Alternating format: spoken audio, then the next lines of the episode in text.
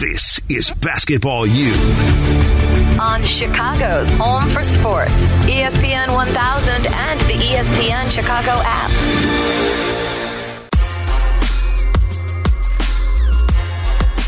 Welcome into the Basketball U podcast. I'm Tyler Aki. We're with you two times a week here on this feed on the ESPN Chicago app or wherever you get your podcast. Be sure to subscribe. That way you get the latest episodes right to you whenever they are released. Usually on a Monday and then on a Thursday or Friday, we'll get them out to you guys. What a great week we just had of college basketball. Feast week, one of my favorite weeks of the year. I talked about it on the last episode with Kevin Sweeney from SI.com and just going through some of the best weeks on the college basketball calendar. Feast week's one that maybe people don't think of as much because of everything that's going on in the NFL and college football at the time, but certainly one of my favorites on the calendar every single year. So we will recap Feast Week and all of the great upsets that we saw. What, a week of basketball, whether it was the PK 85, Battle for Atlantis, Maui. We saw some excellent, excellent games. So we will dive into all that in just a little bit. We've also got the Big Ten ACC Challenge starting up today. So Brian Hanley and I will deliver our picks. We didn't do any picks last week just because it's really tough with Feast Week. You don't know who's playing who necessarily. So we didn't do any of the picking yesterday, uh, on last week's episode. Um, but we will start with the Big Ten ACC Challenge for this week. So looking forward to doing all of that with Brian in just a little bit. But first, let's dive into what we saw over the week and over the weekend. I want to start with the PK 85, the Phil Knight Invitational, the Legacy, and then the Invitational side. So it's two different tournaments technically, but it's one great event altogether.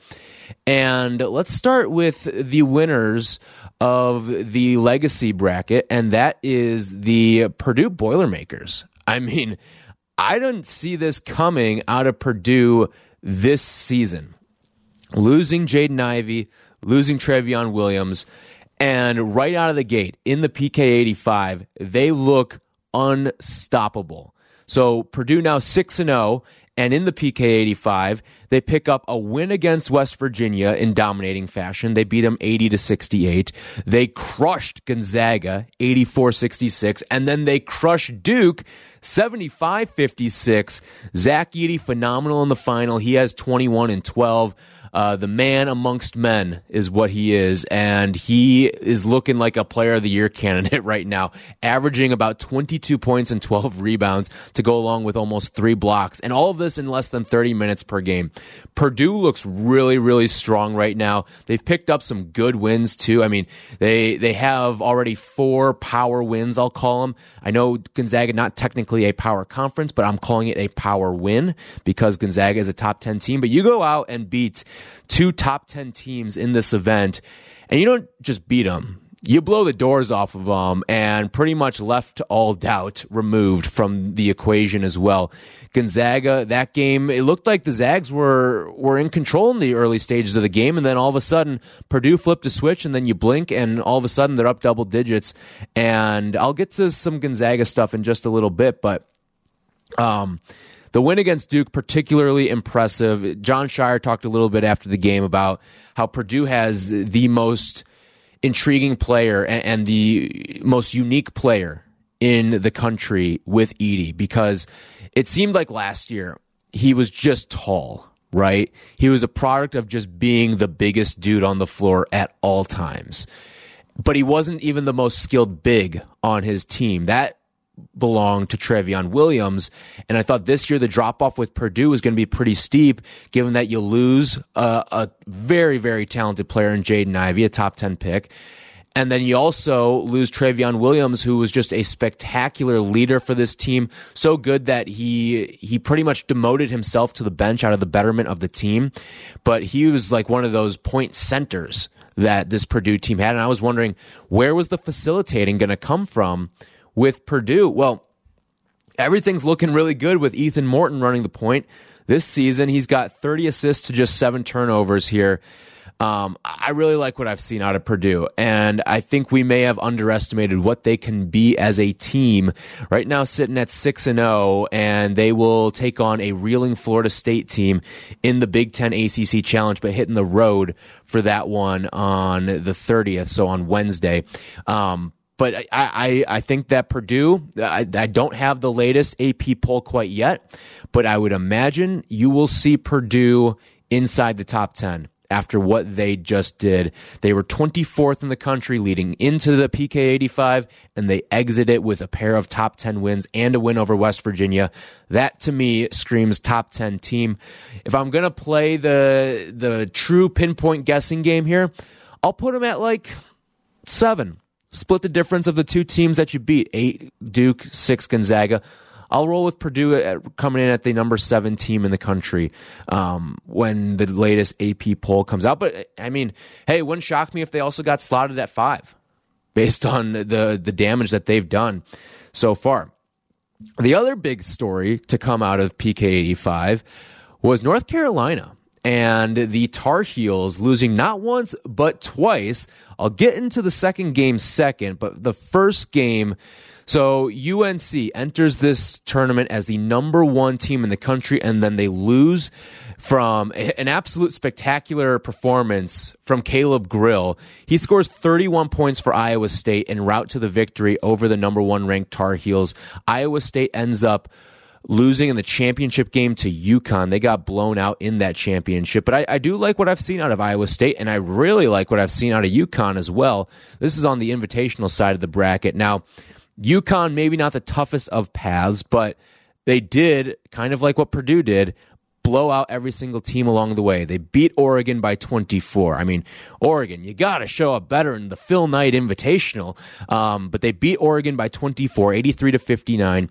They crushed Alabama 82 to 67, and then they beat Iowa State 71 53. They look like a pretty complete team right now. They're doing it on both sides of the basketball. They're scoring. You heard a, a lot of 80s there when I rattled off some of their scores, and then they're playing defense. A lot of scores, opponents being held in the 50s so far. So UConn seems like a complete team.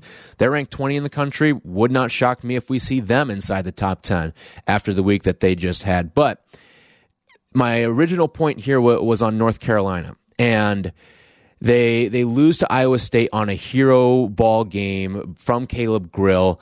Now, the funny thing with North Carolina was even though they were the number one team in the country, the metrics in terms of like KenPom and stuff didn't love them.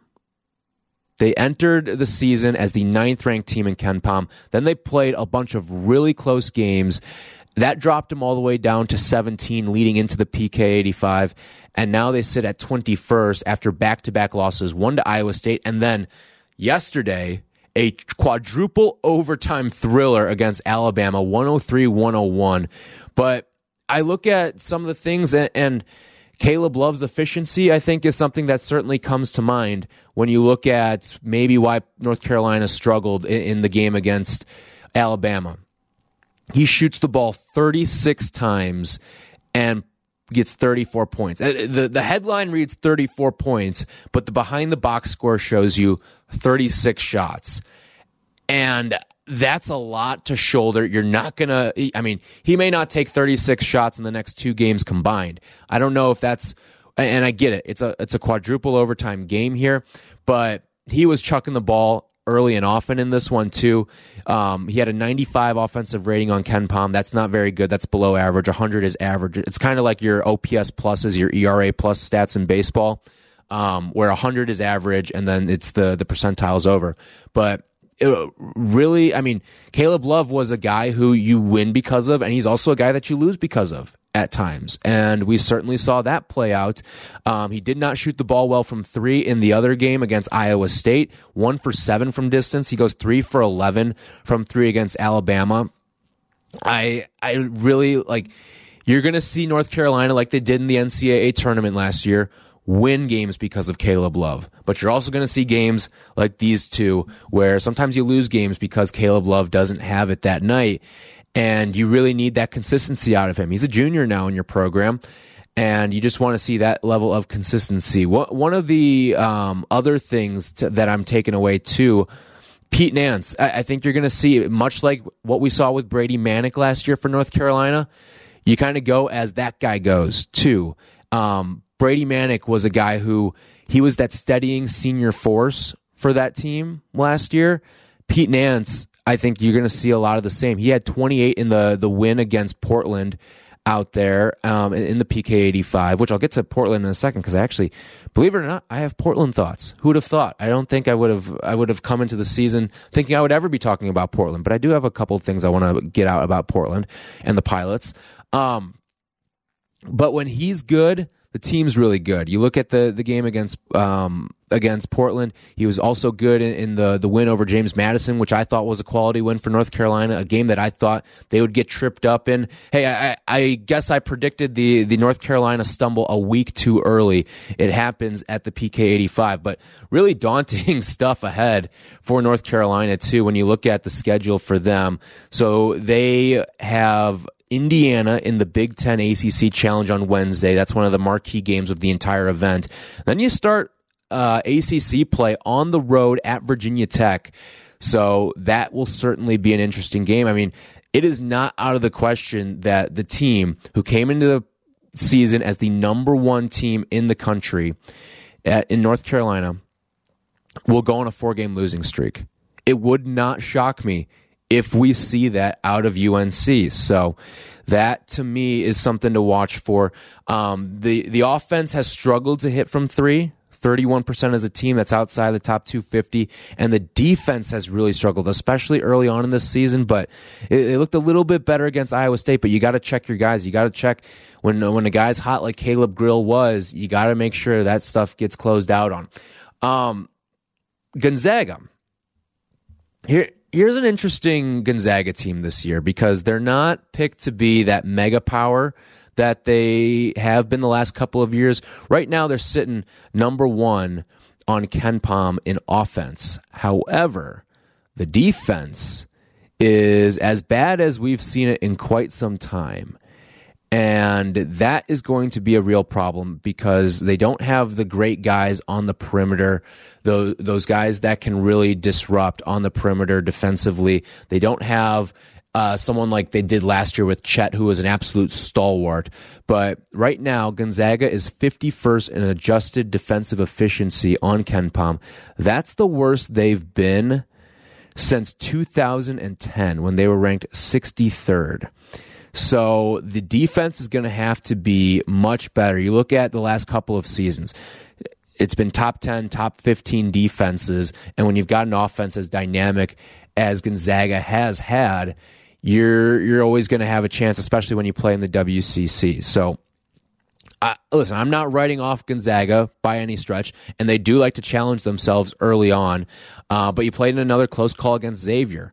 And one thing I've noticed with Gonzaga is that they get out to some of these big leads on teams in the first half, right? They get out feeling good, but then they've had trouble putting some of these teams away. Like Purdue in the Purdue game, they were out to a a I don't remember the exact number, but they got out to a, a lead early on against Purdue, and it felt like in the past, at least, whenever Gonzaga got out to a lead, they weren't going to surrender it, right? But that Purdue game was a little bit different and you saw them cough the lead up because usually you would actually see Gonzaga maybe go down early. Like think about last year. I mean, even the the NCAA tournament game in the second round against Memphis, um, some games in the WCC tournaments. Sometimes you see this team go down, and then they find a gear in the second half where they just blitz a team out of the gate, or they go on a run in the final five minutes of the game and put away teams. They don't have that gear this year. And I think part of that is some of the guard play is not as strong as it's been in years past. You don't have that steadying force at the guard position right now. Um, whether it's Nolan Hickman uh, or whoever's coming off the bench, it, it, just has not felt the same. And it felt like in years past, this team has had multiple guards that you felt confident in. Right now, I think you're, you're a little shaky if you're Gonzaga from from a guard standpoint. We know this is a guards game, so I'm I'm not out on Gonzaga. They've got to test this Friday against Baylor. That's going to be a, a, fun one to watch on a neutral site, but I do think this team has some work to do, and I think we could see them trip like the WCC is not going to be a cakewalk this year. You look at uh, the conference as a whole. I mean, Pepperdine or uh, not Pepperdine. Uh, San Francisco is a top 100 team. Santa Clara is a top 100 team. BYU is a top 100 team. St. Mary's is a top 100 team. And how about the Portland Pilots, who right now sit at 103 on KenPom, but I would guess by the end of the year, you will see Portland as a top 100 team in KenPom. I remember their, their head coach, Shantay Legans. He was the head coach of Eastern Washington. And I remember my senior year of college seeing Eastern Washington come to Syracuse for the opener. And I remember doing some of my research because I was calling and broadcasting the game, and they I was researching on Legans a little bit, and there was a lot of stuff about him being that next up and coming guy in the sport in the coaching realms. What he showed in the PK eighty five this weekend was nothing short of spectacular. You play a really close game. You nearly knock off North Carolina. You had a lead on them, nearly knocked off North Carolina, um, lose to them 89 81. You beat Villanova by 12 points. That Villanova team, by the way, in a lot of danger right now. Um, and then you lose by one to Michigan State. Don't be surprised if you see Portland get into the NCAA tournament this year. Um, just the way that this team competes game to game. And again, their ticket in is in all likelihood going to have to come in the WCC tournament. But I could see them being a team that maybe catches a heater in champ week and then goes out. But keep Portland on your radar. Um, maybe not this year, but for the years to come. And um, if you're a team that needs a new head coach, like don't be surprised if Shantay Legans is that guy who makes the leap to a, a Power Five program next year because he's got a lot of steam right now and he's got a pretty good team out in Portland. So really, really intrigued to watch them in the WCC. Again, I watched the WCC, so you don't have to when we get to filling out our brackets in March. All right. Battle for Atlantis. How about Tennessee? What a weekend it was for the Tennessee Volunteers. Um, you beat Butler destroyed them, beat them by 26, 71 45. The defense looks fantastic, as it is frequently for this Tennessee team. It's their calling card. Um, you beat USC in overtime, and then you beat the crap out of Kansas 64 to 50 in the championship game for the Battle for Atlantis. This is the top rated defense on KenPom right now.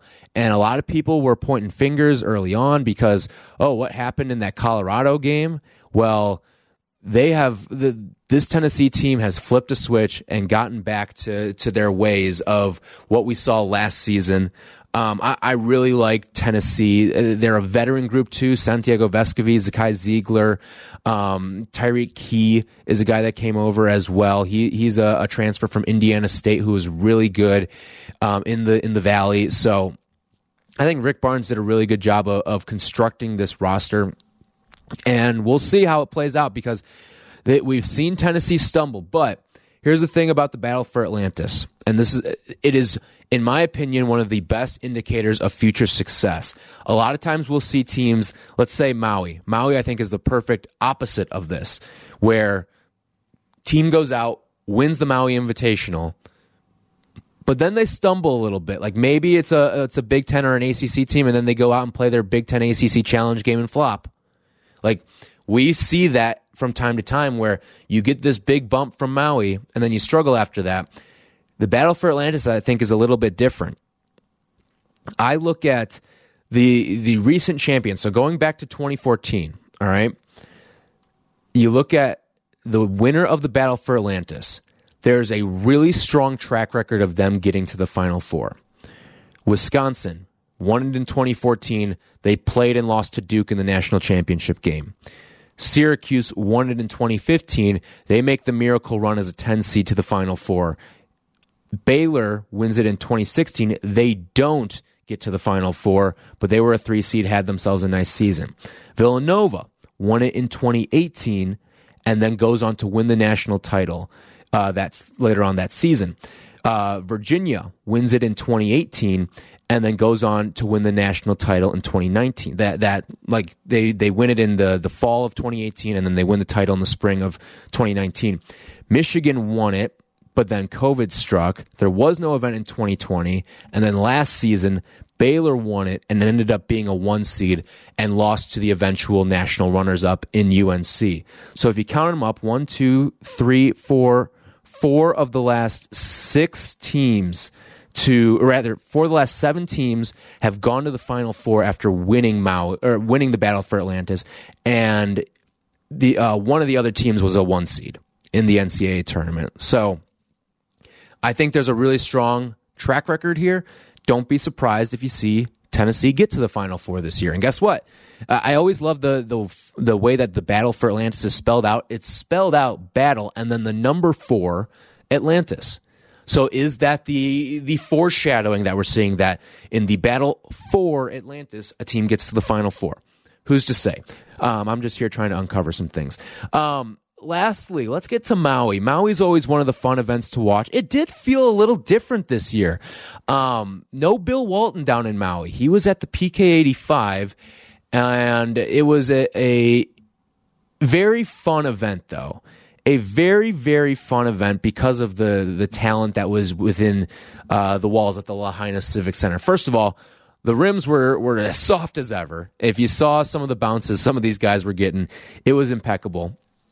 Now, Arizona goes out, wins it. They beat Creighton 81 79. These are two teams that I really like. Creighton plays a, a, really fun brand of basketball. They they've got a bunch of really talented players. I talked about Creighton a little bit with Kevin Sweeney too. They may have the best starting five in all of college basketball.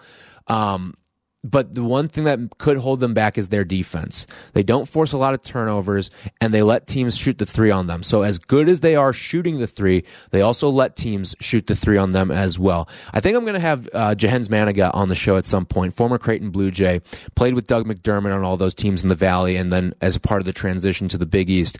Um, because he he has some really good insight on Creighton and what's going on with the program.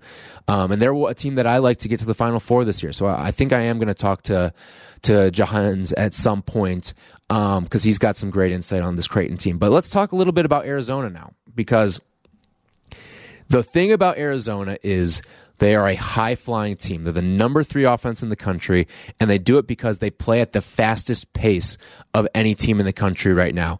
If you don't have your track shoes on, you're not going to hang with Arizona. And you're going to have to find a team that can play a different style of ball and slow the game down a little bit. And I look at Arizona as a team that perennially has an anchor big man. And boy, do they have that anchor with Oumar Ballo. 30 points and 13 rebounds in the championship game of Maui. He is he is a physical force down low, and you kind of have a twofer in terms of bigs because also Azuolas Tubelis, six foot eleven. There's plenty of size on this Arizona team, and we know size goes a long way within the confines of the Pac 12. But there's also good guard play, too, with Courtney Ramey, a guy who transferred from Texas. He was finally eligible, shot the lights out from three, 10 of 16 from three to start the season for him in his first three games. That's going to be a really key piece. And getting Ramey back for this Maui Invitational was certainly something that uh, Tommy Lloyd and company really, really needed. Um, not to say that they they really struggled in their first couple games, but you went out and beat some really good teams. You you beat Cincinnati pretty handily. Then you you beat San Diego State by 17. That game was close for a little bit, and then the the Wildcats just kind of pulled away. And then, even though the final score was uh, a final margin of two, Creighton did go on a 7 0 run down the stretch to close out the game. Um, Arizona was in control of this game against Creighton for the most part. Even though the Blue Jays covered the spread, Arizona, I think, dominated the basketball game. And they've got a bunch of really fun. I mean, Kerr Kriisa, a guy who can shoot 50% from three. I mean, he can shoot 70% from three one game and then 10% from three the next game. It's kind of like I was saying with Caleb Love he's a guy who can win you games and he can also be a reason why you lose. But I think bringing in Courtney Ramey is going to take some of that pressure off of him from feeling like he has to do it all every single game.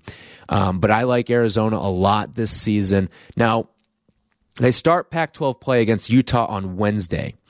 Um, the Pac, they've got a two for in the Pac-12 this week. They've got the Utah and then uh, California at home this week. So I can't believe it, but Pac-12 play is here. I'm looking at some of the the intriguing teams that could I think could match up well against Arizona, and this is the one that caught my eye.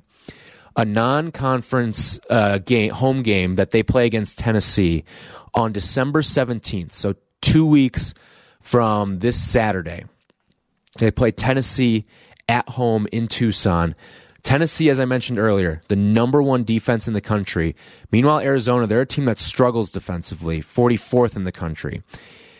I think Tennessee is the type of team that could slow the game down against Arizona, make them play their style of basketball, and really slow things down and take away some possessions, shorten the game up a little bit. But we're gonna have to to watch it. Uh, I, I'm really excited for that game. We've got two weeks till it comes, but uh, just getting out ahead of some things here, as we like to do here on Basketball U. But that is going to be a fantastic matchup between those two teams. All right, time for some picks with Brian Hanley. We do this every single week here on Basketball U, and this time around, we're going to make it wrapped around the Big Ten ACC Challenge since we got some news earlier today, Brian, that this is going to be the final Big Ten ACC challenge. How about this? The first move of the, the new Bob Iger era with Disney is getting rid of the Big Ten ACC challenge and instituting the, uh, the SEC ACC challenge. Yeah, God bless Bob. Um, apparently, he had uh, seen some ACC games this this year so far. Don't know what to make of the uh, the bottom of the ACC. Well, I do know what to make. Not very good. And now North Carolina, everyone loved UNC, and uh, one week later, maybe not so much. Yeah, I, I, picked my my upset for the Tar Heels a week too early, but um, obviously the big reason here, TV, and with the SEC now aligning itself with ESPN more so, especially on the football side of things coming up, and with the Big Ten, their rights were were up for for bid this past cycle, and they're going to be moving off uh, of a, of ESPN. So certainly that's the motive here behind everything. But this has always been a fun event. Um, I'm sure you've covered quite a few of them. I've I've been a part of a, a few of them as well. It's fun to see these matchups, but I think regionally, the SEC and the ACC, the challenge makes much there, more sense. Yes, yeah. absolutely. Yeah, I mean, you know, it, it's tough when you start looking at some of these matchups and one of the games we'll get to, Rutgers Miami, might be one of the most competitive games, but does anyone really care? Right, you know? exactly. I mean, so it's just when you start looking geographically, uh, I think we're pretty provincial in the uh, Midwest, and it's like just get to the Big Ten season and uh, we're good. Even though there are a couple marquee matchups that you know we'll, we'll get some answers or, or more clarity on, on what these teams are all about for sure. All right, let's get into it here. It all starts tonight, and Minnesota and Virginia Tech kick things off. Virginia Tech off to a nice start at six and one. They are the home team against Minnesota. Oh, by the way, let's recap some of our, our points from the last time we made some picks. Uh, Must we? we we didn't do awful. Um, I I picked up eight points. You picked up five. You get two points for a spread pick, uh, one for a straight up pick, and three if you pick an upset. We each whiffed on our upsets. Oh, um, so close! I mean, I was yours was much so closer good. than mine. Yeah, I was feeling so good about Xavier uh, at hosting Indiana right till the end. Yep, and, and yeah you did pick up the points though on the spread there. We both did. We liked Xavier with the two and a half. Thanks to some missed, missed free throws, we did get that. So uh, not a bad start for us. But let's get into to this. Unfortunately, week. when I bet it, Tyler, it was one and a half. Oh, that that's it's funny because it moved from like I think when I woke up that morning, it was one and a half. Then when we recorded, it was two and a half, yep. and then I think it ended. It closed at two. Um, so depending on the number you got, you either won, you pushed, or you lost. So you, you hit the, the, the hat trick. I'll take there. the point, but I lost a little, uh, a few bucks on that. So. That's all right. Yeah. Um, so this since this is just going to be a straight up version here, we will be getting one point apiece. We've got 14 different matchups. NC State, by the way, draws the the short straw here. They are sitting out of the challenge. They will. Boy, ACC face, might uh, want to have them representing because they're they're they've been pretty off, solid so far. Off to a six and one start, did solid in, in their Feast Week tournament as well. Um, all right, so Minnesota on the road to take on Virginia Tech. Who are you rolling with in this matchup? Boy, um, the total is one, 127 and a half. And the way these two teams have been going, they might not get to 100. Um, I would take the under in that game, but um, Battle, is he going to start percolating for Minnesota? Because it's been, uh, for, to the two games he's been in there, 9 of 32 from the field, coming off uh, foot surgery. I, um, I think he's going to start finding his stroke a little bit there. So I, am going to roll with uh, Minnesota on this one. All right, you're going to take Minnesota, um, and they've got your old friend Dawson Garcia there as well. I know it's 11 and a half points, and it's a huge spread, but you know maybe a little surprise party here. Yeah, I, am going to roll with uh, Virginia Tech here. I, they, they've been really good to start the season, one of the most efficient offenses. But I like what you brought up there about the um, the the total. I think that game certainly has a lot of under potential. Both of these teams outside the top 320 in terms of average possession length. So, well, how about Virginia Tech? I mean, they were making 44, almost 45 percent of their threes the first three games. Last three, 22.4 percent, and, it sits right in the middle. They're a top 100 shooting team from three, but you you see the way that they they can it's be hot trending cold. wrong. Yeah, right, exactly. Yep. Uh, but they do take care of the basketball, um, so that's something to to look for as well. All right. One that is close to us here, and that is the Northwestern Wildcats hosting the Pitt Panthers. Uh, Northwestern actually off to a, a solid start for uh, a Northwestern team, um, but right now they are um, five and one and looking a little bit better, especially on the defensive side of the basketball. Top ten defense according to KenPom's efficiency metrics. But who do you like here, Northwestern or Pitt? Uh, I like Northwestern. I still really don't know what Chris Collins has there, and he better figure it out because I think this is the year they're going to figure out Chris Collins one way or the other up in Evanston. So I know he had to sit down with the AD before the season, and they I don't know that he was told anything, but I think he knows what the season means to him. Um, I the Auburn the, the the loss to Auburn by a point was uh, you know obviously a, a good loss if there is such a thing, and um, but their shooting is they're defensively they're they're great, offensively uh, not so much. So, but Pitt Pitt is showing up at halftime. It's like they get off the bus at halftime and play in the second half. I'll take Northwestern here. I'll roll with Northwestern as well. They're the home team here, and, how about this? Uh, a matchup of two of the the unlucky Coach K assistants that maybe were pegged for the job once upon a time, and Jeff Capel, and then on the other side with Chris Collins, and what do you know? It's Jon Scheyer now leading the the Duke Blue Devils. Yeah, it's um, you know, and, and I will say this that Pitt has really had a, a tough non-conference schedule and kind of paid the price for it. So maybe that pays off uh, further into the season. But right now, I think Northwestern should be able to handle it. All right, two teams with inverse records now as we move to the Tuesday matchups. Each of those last two were, were Mondays. These are for tomorrow, Tuesday. You've got the 6 and 0 Maryland Terrapins taking on the 0 6 Louisville Cardinals. I, I, Kenny Payne, you, what, what, a, what a start it's been for him. Um, but this um, this game is going to be played at the Yum Center. But Brian, I, I, don't see Louisville picking up their first victory of the season against a, a solid Maryland team. Did you ever think in your lifetime, uh, Tyler, you would say Louisville zero and six? You know, I mean, it was cute to start, right? The three one point losses, and then, I mean, you lose eighty to fifty four to Arkansas, seventy to thirty eight to Texas Tech, and eighty one to sixty two. I I thought they should have left Kenny Payne on the island out out in Maui. All right, that, that's what I was calling for. They could have voted him off the island. yes, I'm sure a lot of uh, Louisville fans uh, uh, are feeling that way. But right now, Louisville ranked 171 in KenPom right now. Nothing going right for them. Oh, uh, they're one of the worst teams in terms of taking care of the basketball, and I think Maryland handles them pretty easily. Yeah, somewhere Rick Pitino's got a big smile on his face. Um, yeah, I'm rolling with Maryland. All right, next game we've got. This is actually a pretty good one here. Penn State taking on Clemson in a, a six o'clock matchup here on ESPNU. Who do you like between the Nittany Lions traveling down to Clemson, South Carolina? Um, you know, it is on the road, but uh, even with that being the case, Penn State six and one, 33 in KenPom. Uh, Clemson doubling that down to 66, uh, going the wrong way. I'll take Penn State.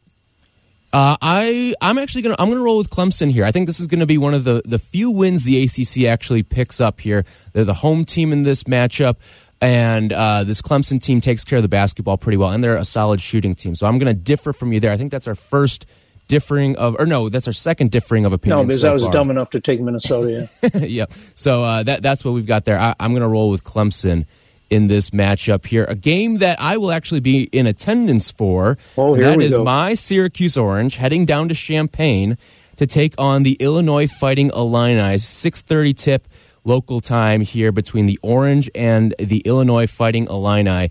I think uh, Syracuse um, has done a better job of slapping players than slapping the floor so far this year oh, because boy. of the way that they've played defense. But uh, who do you like here between Illinois and, and Syracuse? Well, a tip of the cap uh, to the Illini for what they got done in Vegas, and um, I, I, I didn't think they were going to be that dominant, but they were. So uh, that the crowd down in Champaign is going to be rocking and rolling. Uh, you're orange three and three. Um, I can't see Syracuse pulling this one off. I'll take uh, Brad Underwood in the Illini. You know, these are the type of dumb games that Syracuse wins, and for that reason, I'm going to pick them.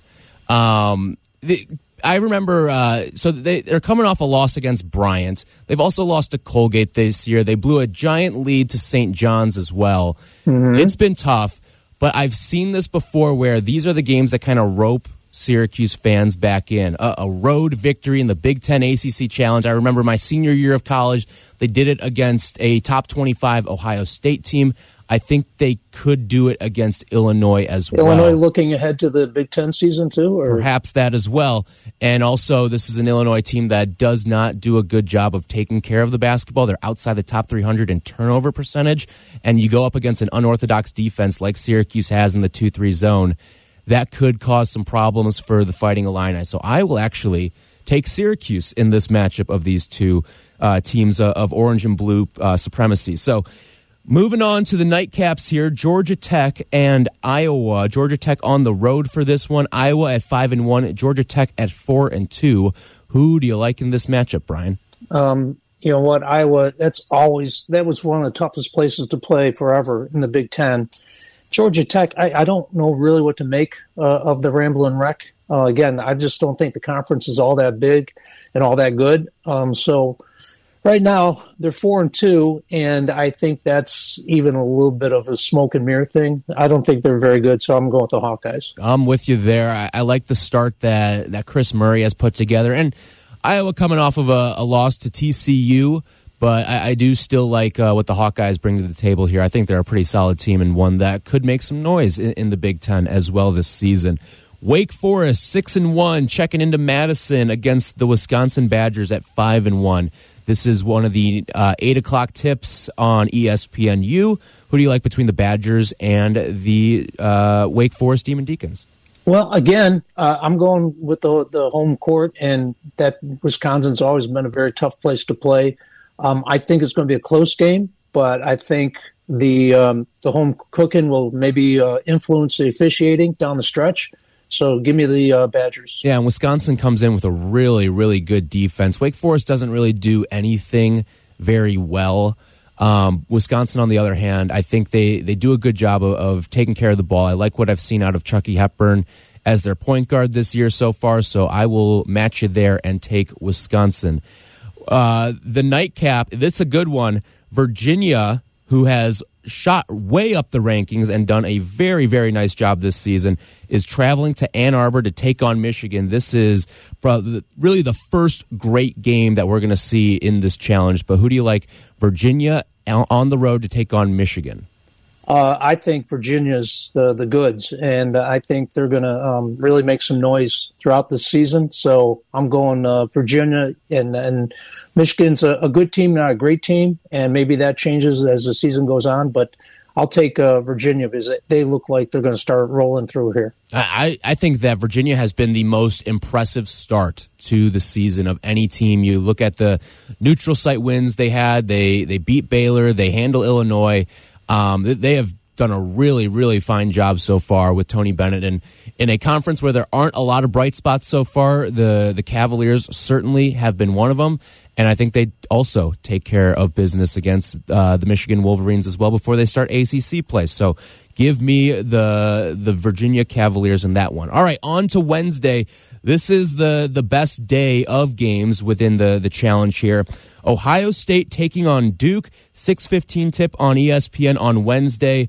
I, am really excited for this game. I know Duke coming off of a tough loss and maybe a, a Big Ten ACC Challenge preview uh, when they lost to Purdue the other day, but I think this is a good bounce back spot for Duke at home against Ohio State. But who do you like here? Well, I, I, absolutely like the Blue Devils here. I mean, for one thing, Ohio State really struggles to to put uh, the ball in the hoop, and so when you're sitting there with Duke, 50th team, 49th team in points scored, and, and Ohio State, you got to go way, way down the list to 200. Um, and, and it, it's just, it's interesting because the, the, the points scored Duke uh, is averaging 70.8 points. Ohio State, that's why I had inverse there. Ohio State 79.3. Um, but I think the, the home floor and Jon Scheyer's got this team's got to get its footing sooner than later. So I'm just going to go with the Blue Devils uh, in this one. I like it too. I like it particularly from a size aspect as well. Duke's got two seven footers, and on the other side, Ohio State's really not going to roll anyone out there above six foot eight. So I like the the size advantage that Duke has, and I think Kyle Filipowski, one of the freshmen for Duke, one of the bigs, has emerged as a guy who could be a top five, seven pick in the NBA draft this year. Seven footer can stretch it out from three as well. Um, I like Duke, and I think Filipowski could be a big reason why. Duke better one. make its free throws in that game. That is because, true. Yeah, I mean, if they're going to leave those points off the board from the line, uh, then it's going to go the other way. Which we have seen a number of times from Duke, especially in some early season games. So right now, shooting under seventy five percent from the free throw line. That's eighty second in the country right now. Purdue, another one of the teams that's most impressive. I haven't seen the latest AP polls as of us recording this, but uh, I said a little bit earlier uh, uh, that Virginia's been one of the more impressive starts to any team. Purdue also would not shock me to see them in the top 10. You see some people placing their ballots, and they've got Purdue as the number one team in the country after what happened with UNC over the weekend and after uh, Houston had a close call against Kent State as well. So some people like Purdue to get some first place votes this week, but they travel to Florida State, a Florida State team that is not what Florida State has been in the ACC traditionally. Right now, sitting at one and seven, but Florida State, Purdue, I think Purdue rolls them. Oh yeah, I mean, first of all, just what they've done, I feel much better about the Marquette loss at Purdue. Uh, yeah, a game that Marquette really controlled for a good absolutely up until the final five minutes, and and what they did against Gonzaga and Duke and and Zach Edey doing what he does and MVP of the the um, Phil Knight Legacy Tournament. But it's not just a one man band there, right? Fletcher Loyer has been really good, really good, mm-hmm. and uh, Caleb Furst coming in off the bench has has really helped out too. So. Um, Matt Painter's got this team going, and you know, as much as Zach Edey presents uh, presents such matchup problems for anybody because he's unique, um, it, again, it's just not Edey. And, Purdue, they, they got to be top five when this AP poll comes out. And I would understand why some people would put them at the top of their ballot. So, yeah, this one won't be close. Yeah, they do a really good job, too, of, of just replenishing. I mean, who would have thought that this Purdue team loses a, a top 10 pick in Jaden Ivey from a season ago?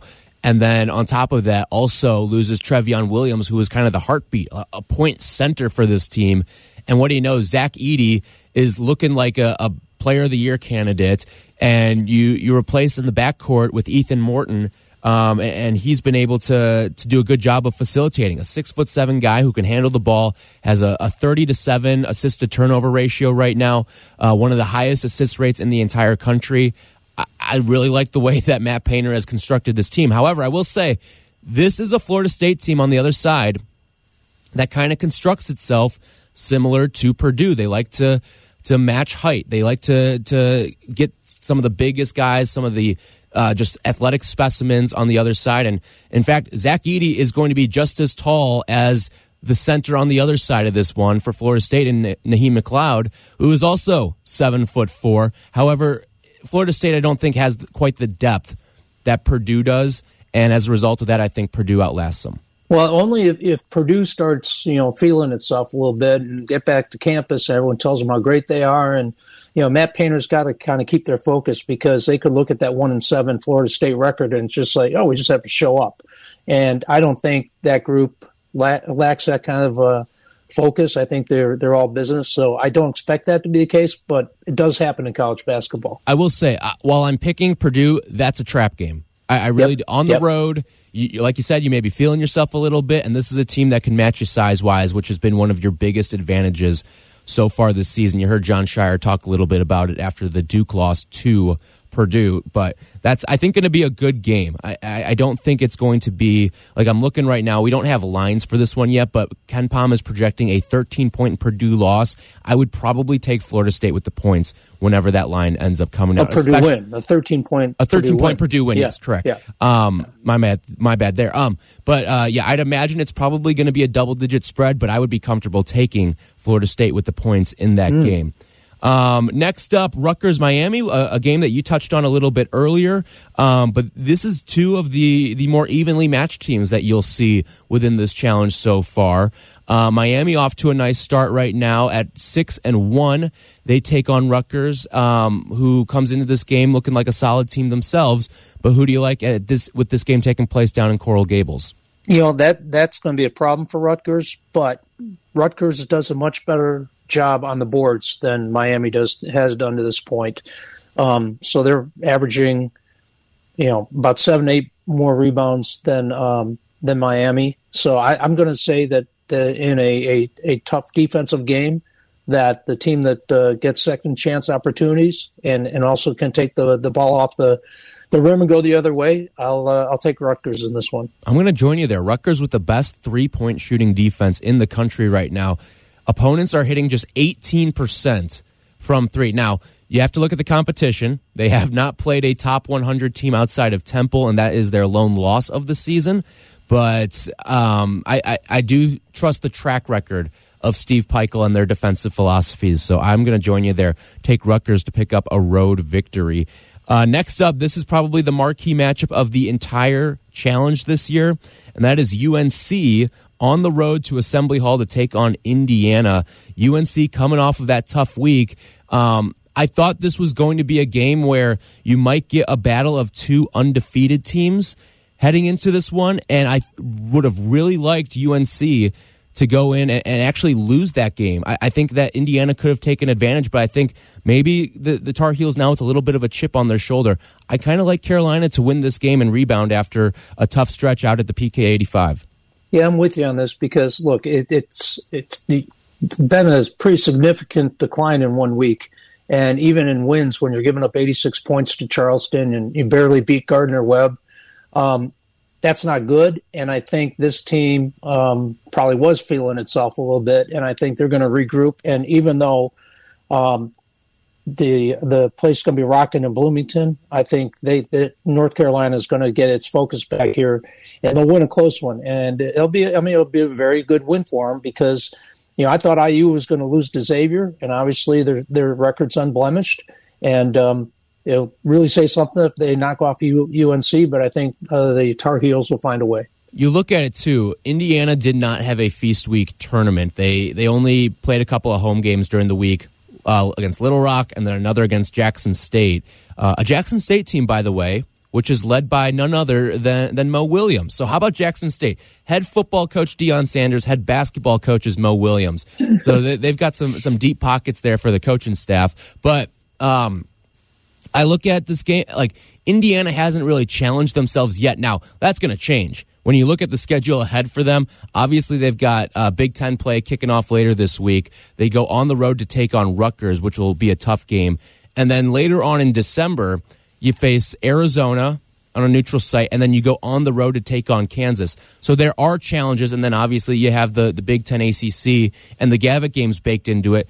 This is a, an Indiana team that hasn't really been challenged yet, but they will be challenged down the road, and this could be one of those really big challenges er, early on. So that's why I'm going to roll with Carolina there um, in this one. All right, next up, we've got Michigan State on the road to take on Notre Dame. I think this will be a, a solid matchup as well. Notre Dame really hasn't played a, a, whole heck of a lot of challenging opponents so far. Nobody within the top 100. They are coming off of a loss on a neutral site to St. Bonaventure. Meanwhile, Michigan State, it has been nothing but challenges to open up the season. I like Michigan State to pick off the road win here, though. Yeah, the only problem is uh, Malik Hall's out with a stress stress reaction in his left foot. The good news, no surgery, and Atkins is also out. And um, you know that that's significant when you lose your start one of your starting guards in Atkins. He's, you know, and, and also Malik has been playing 32 minutes um, a game, so mm-hmm. they're going to have to readjust here. that would be the only concern that I have. But I'm with you. I think uh, Sparty finds a way. Yeah, Malik Hall, one of the guys who's especially been clutch. So if this does come down to a close game, he's been one of those guys that has been really good in those late game situations uh, with some of the ATOs that that Tom Izzo has drawn up. But um, again, Notre Dame's kind of what Notre Dame's been uh, a very short rotation. They play six guys. Um, and there, while there's a lot of familiar names there, and there is a little bit of, of young promise on this Notre Dame team, I, I, do like Michigan State. But Notre Dame is a team that um, I think will pull off some significant wins this year. But I don't think this is going to be one of them going up against Michigan State. All right, round. The only sure thing in that game is Mike Brey will have a mock turtleneck. yep, he he uses two things, right? It's he goes down to Maui and loves to put his Leia and Hawaiian shirt on, and then mm-hmm. he has the, the mock turtleneck for the home games. It's very simple wardrobe. Makes yep. it easy to shop. Exactly. Um, last one here. I always point to one game every single year as the loser of this game should be relegated out of the Power Five. and this is that game for me this year. It usually features one of these two teams. I can remember quite a few Boston College Northwestern games where I was saying that. But this one, Boston College on the road to take on Nebraska. Um, don't watch this game. Uh, just don't. I think that that's the, the best advice I can give anyone. But uh, who do you think takes this one uh, between BC and Nebraska? Well, at uh, Newsbreak, uh, Matt Rhule is going to coach the basketball team too. Right, they got to get so, their money's worth, right? Yeah, um, boy, it's um, yeah. This is one where you make your eyes bleed if he actually. He will speak at this game, like I'm guessing, right? Like, oh sure, th- this yeah. is what happens. You get well, hired, and then you, you you speak at the first home basketball game right after. What do you get? Like a ten year contract or eight year? I think contract? it was eight. Yeah, eight years. For a gazillion dollars. Mm-hmm. Yeah. So you got to earn that money. So you become, you know, the uh, you become the featured speaker for the basketball team too. Uh boy, this is this is just it's it's brutal. Um, if I had to flip a coin, I, I would probably go with Nebraska because they're at home. But uh, again, this this game might not break hundred points. Yeah, I mean, two of the worst offenses. BC outside the top 200 in efficiency. Nebraska sitting at 123. I mean, do we just skip the pick? I'm cool skipping the pick here. I, nobody I, I, wins here. Nobody yeah, wins by paper, rock, one. scissors, and I'm coming up with Nebraska. I just, if I have to pick, I'll just go. The Matt Rhule might actually drop a player or two for the basketball team. Well, I don't know if that's a good thing, so maybe I'll take the other side and take Boston College in this one. I do work with Tom Waddle after all, so there you go. Uh, I'll, I'll, take BC this one just to go opposite. If he watches this game, I'll be, you know, I'll be disappointed. I don't know if he could find ESPNU on on his television. That might be the challenge, the biggest challenge for him. He'll be watching the Blackhawks. Right, exactly. He love watching hockey. Exactly. All right. Uh, so that's the Big Ten ACC challenge there. The last Big Ten ACC challenge. Ted Phillips, or, or rather, uh, Jim Phillips, I should say, with one final parting shot before he, he takes over the Bears. Right, uh, get, getting out of the the Big Ten ACC challenge and getting the ACC into the SEC challenge. So one last little thing before Jim Phillips takes over the Bears, right? I remember Jim Phillips when he was a grad assistant on Lou Henson's teams that I covered back as on my first beat at the Sun Times. I've known Jim for a long time. No one's more quality than Jim Phillips, and all the great success that he's had at every stop and at every level doesn't surprise me. He's just one of the, the classiest guys you'll ever meet. So anything Jim does is good in my world. All right. Well, that's the, that's all the endorsement we need here on Basketball U for Jim Phillips as uh, the commissioner of the ACC. And I think he, he made this, while it's going to hurt the nostalgia for some, I think he made the smart move here getting getting into to wraps with the the SEC for this basketball challenge because that's a conference that's certainly been on the rise and, and I wouldn't expect that to stop anytime soon. Brian, thanks so much for joining me. We will pick some more games next week, all right? My pleasure, Tyler.